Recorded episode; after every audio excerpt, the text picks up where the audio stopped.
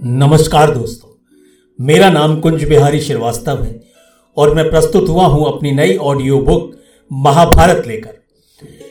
कहते हैं कि महर्षि वेदव्यास जी महाभारत ग्रंथ की रचना करना चाहते थे, इसके लिए वो ब्रह्मा जी के पास गए। ब्रह्मा जी ने उन्हें गणेश जी का नाम सुझाया और गणेश जी महर्षि की इस बात से बिल्कुल इनकार ना कर सके, लेकिन उन्होंने एक शर्त रख दी कि वेदव्यास जी, जिस समय आप इस कथा को कहते हुए रुक जाएँगे, मैं इस ग्रंथ को लिखने से वहीं रुक जाऊँगा।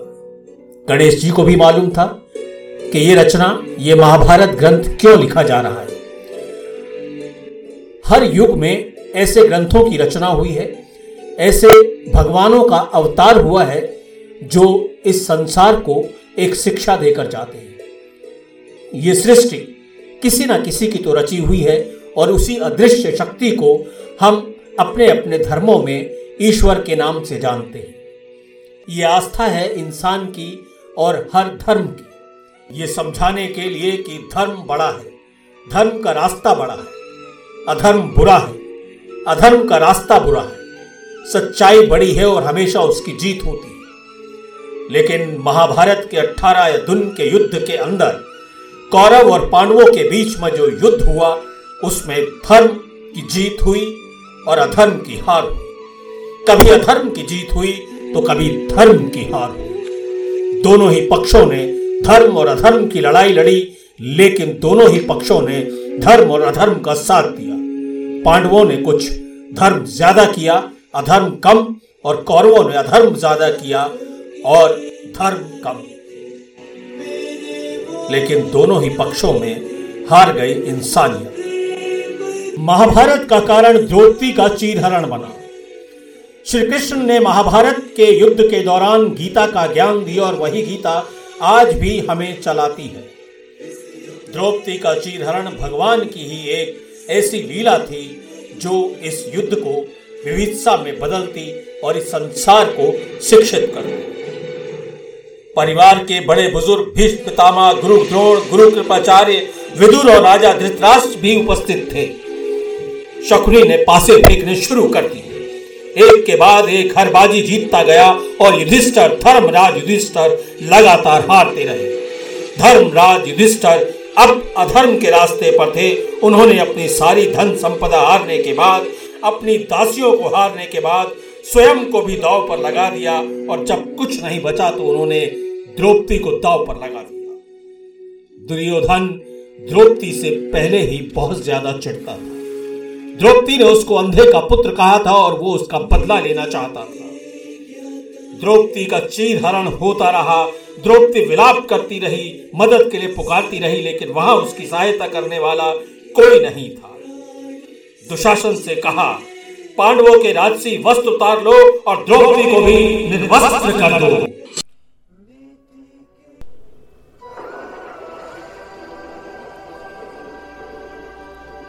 उस सभा में द्रौपदी इधर से उधर विलाप करती रही। कभी भीष्म पितामह के सामने, कभी गुरु द्रोण के सामने, कभी वो युधिष्ठर से पूछती कि तुमने ऐसा क्यों किया धर्मराज? लेकिन पूरी सभा खामोश थी। दुशासन आगे बढ़ रहा था द्रौपदी को निर्वस्त्र करने के लिए। लेकिन उस अदृश्य शक्ति को, जिसे दिव्य शक्ति कहा जाता है, उसको कोई नहीं पहचान रहा था। वो वहाँ छुपा हुआ द्रौपदी की अस्मत बचाने के लिए ऊपर से ही साड़ी को उसके शरीर पर लपेटता चला गया और दुशासन और दुर्योधन के लाख चाहने के बाद भी उसको निर्वस्त्र नहीं कर पाए।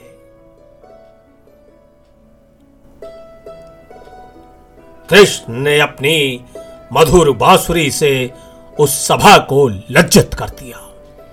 द्रौपदी हाथ जोड़े खड़ी रही और प्रभु को स्मरण करती रही। कहीं ना कहीं श्री कृष्ण ने उसको वचन दिया कि तुम्हारी इस बेइज्जती का बदला महाभारत के युद्ध से, इन गौरव को परास्त करके, इनका समूल नाश करके ज़रूर। यह शुरू हुई महाभारत।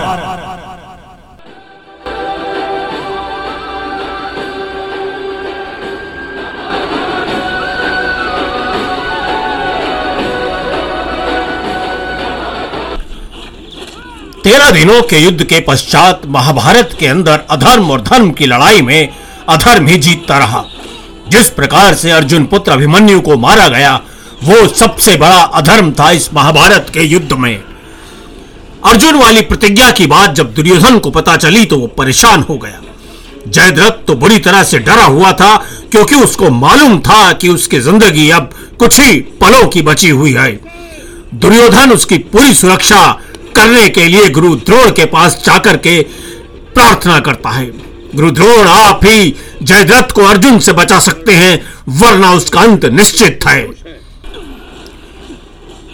अर्जुन जयद्रथ को ढूंढते ढूंढते गुरु द्रोण के सम्मुख पहुँच गए। अर्जुन को वहाँ देखकर गुरु द्रोण ने पूछा कि क्यों अर्जुन, यहाँ क्यों आए हो? अर्जुन ने जवाब दिया, गुरुवर, मैं जयद्रथ को ढूंढ रहा हूँ। कृपया बताइए कि वो कहाँ है? मैं उसे मार कर ही निपटूँगा। नियमों के विरुद्ध ये युद्ध मेरे निहत्ते पुत्र के साथ लड़ा गया और उसका वध किया गया।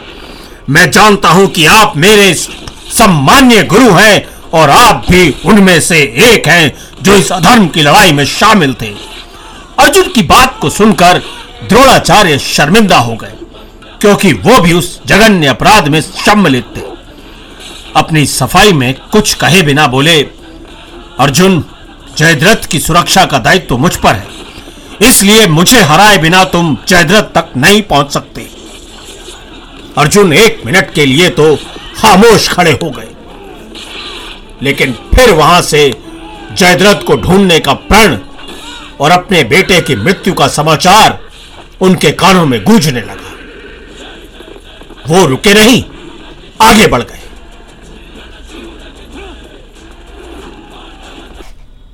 अर्जुन ने प्रत्यंचा चढ़ा ली अपने धनुष की और गुरु दौड़ पे प्रहार करने ही वाले थे कि श्री कृष्ण ने उनको रोककर उनकी प्रतिज्ञा याद दिलाई। याद करो अपने पुत्र को। याद करो अपने पुत्र को। अर्जुन के कानों में अभिमन्यु की आवाज़ें गूंज रही थी। उन्होंने गुरुद्रोण को छोड़कर जयद्रथ की तरफ़ अपने रथ को भगाने को श्री कृष्ण को आदेश दिया। श्री कृष्ण जयद्रथ की ओर चले गए। सुरक्षा चक्र को तोड़ते तोड़ते वो जयद्रथ के समीप पहुँच गए। तभी सामने से दुर्योधन आ गया। श्री कृष्ण ने अर्जुन से कहा, पार्थ, मत छोड़ो इस अवसर को और मार डालो इस दुर्योधन को, जिसकी वजह से यह महाभारत का युद्ध हुआ है। अर्जुन ने श्री कृष्ण की बात को मान लिया और दुर्योधन पर एक अभिमंत्रित तीर छोड़ा। जिससे उसका रथ टूट गया और उसके घोड़े मर गए।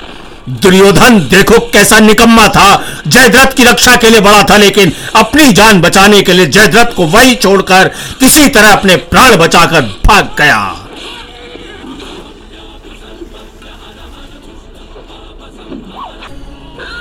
उधर, बलशाली भीम अर्जुन के निकट जाने का प्रयत्न कर रहे थे, ताकि उनके पास जाकर वो उन्हें उनकी प्रतिज्ञा याद दिला सके।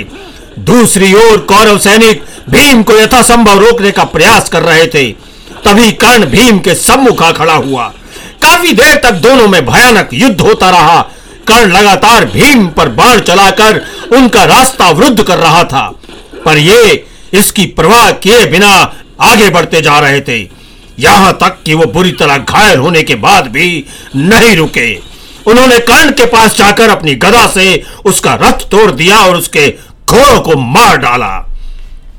इससे कर्ण क्रोधित हो उठा और भूखे शेर की तरह भीम पर टूट पड़ा। भीम भी कहा हार मानने वाले थे? उन्होंने अपनी गदा के तीव्र प्रहार से कर्ण का धनुष तोड़ दिया और कंधों से पकड़कर उसको नीचे गिरा दिया। दुर्योधन ने जब कर्ण की दुर्दशा देखी तो अपने भाई दुर्जय को उसकी मदद के लिए भेजा, किंतु भीम ने उसे भी मार डाला। जयद्रथ अभी भी ज़िंदा था। युद्ध के उसी मैदान में सातकी और भूवि श्रवा में भीषण युद्ध हो रहा था। पहले तो दोनों योद्धा धनुष बाण से युद्ध कर रहे थे, किंतु बाद में तलवारों से लड़ने लगे। और जब तलवारें भी टूट गईं तो दोनों के बीच में मल्ल युद्ध होने लगा। अर्जुन जयद्रथ को ढूंढकर मारना चाहते थे, तभी श्री कृष्ण की दृष्टि भूमि श्रवा पर पड़ी। और जो सात्विकी को अपनी तलवार से मार रहा था, उन्होंने अर्जुन से कहा कि सात्विकी की सहायता करने को चलो।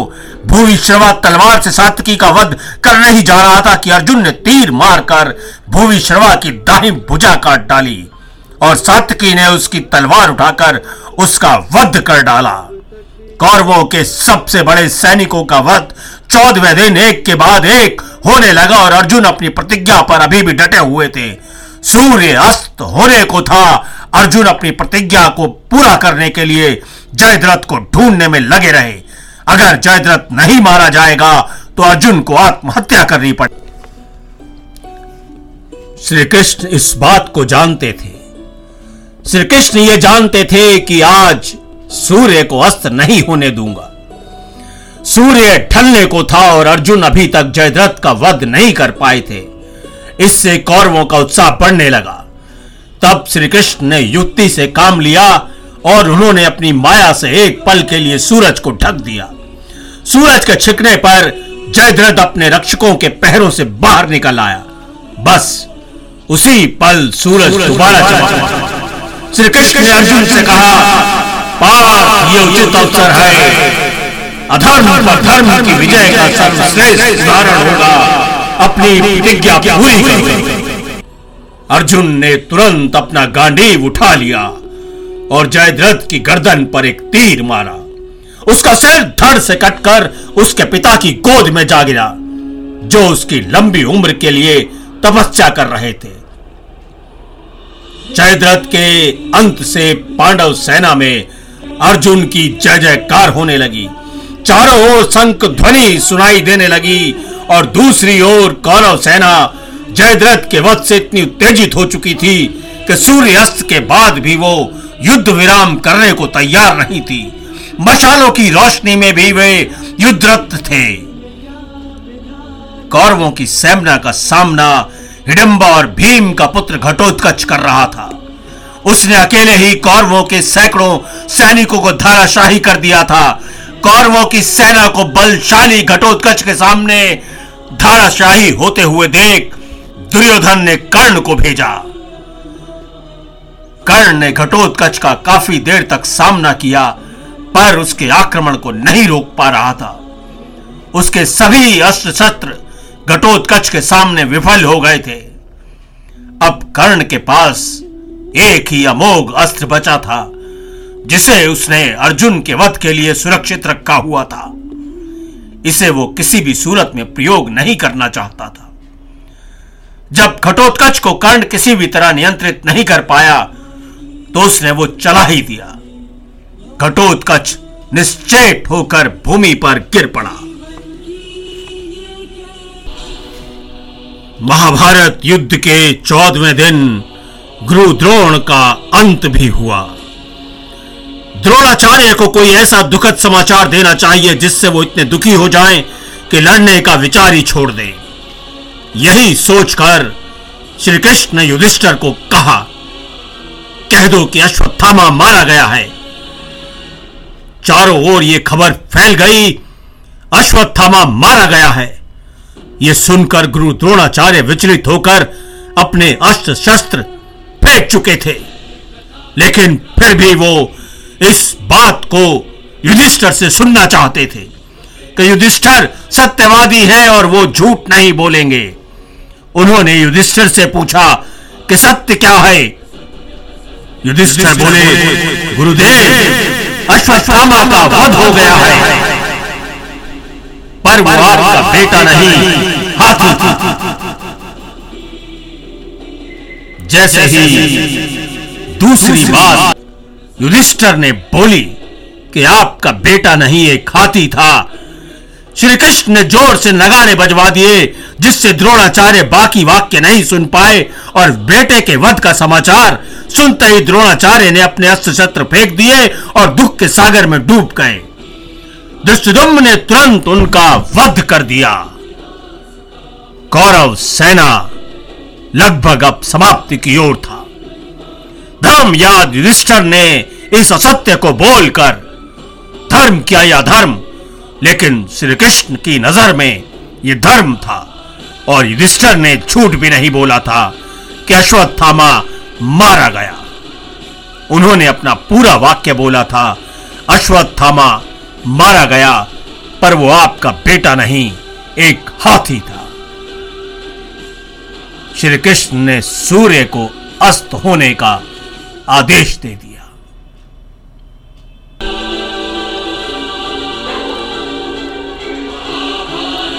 तो साथियों, ये थी महाभारत युद्ध के चौदहवें दिन की गाथा। ये गाथा सुनने के लिए मैं आपका धन्यवाद करता हूँ। मैं कुंज बिहारी श्रीवास्तव आपसे निवेदन करता हूँ कि अगर आप इन गाथाओं को पुनः सुनना चाहते हैं तो आप सुनो रे कहानी डॉट कॉम पे लॉग इन करें। Gaana dot com, Hungama dot com, Wynk music, Amazon music Paytm पे फ़ोन हब हॉपर और स्पॉटिफाई जैसे चैनलों पर आप इसे सुन सकते हैं। मैं कुंज बिहारी श्रीवास्तव, एक बार फिर से आपका धन्यवाद करता हूँ। नमस्कार।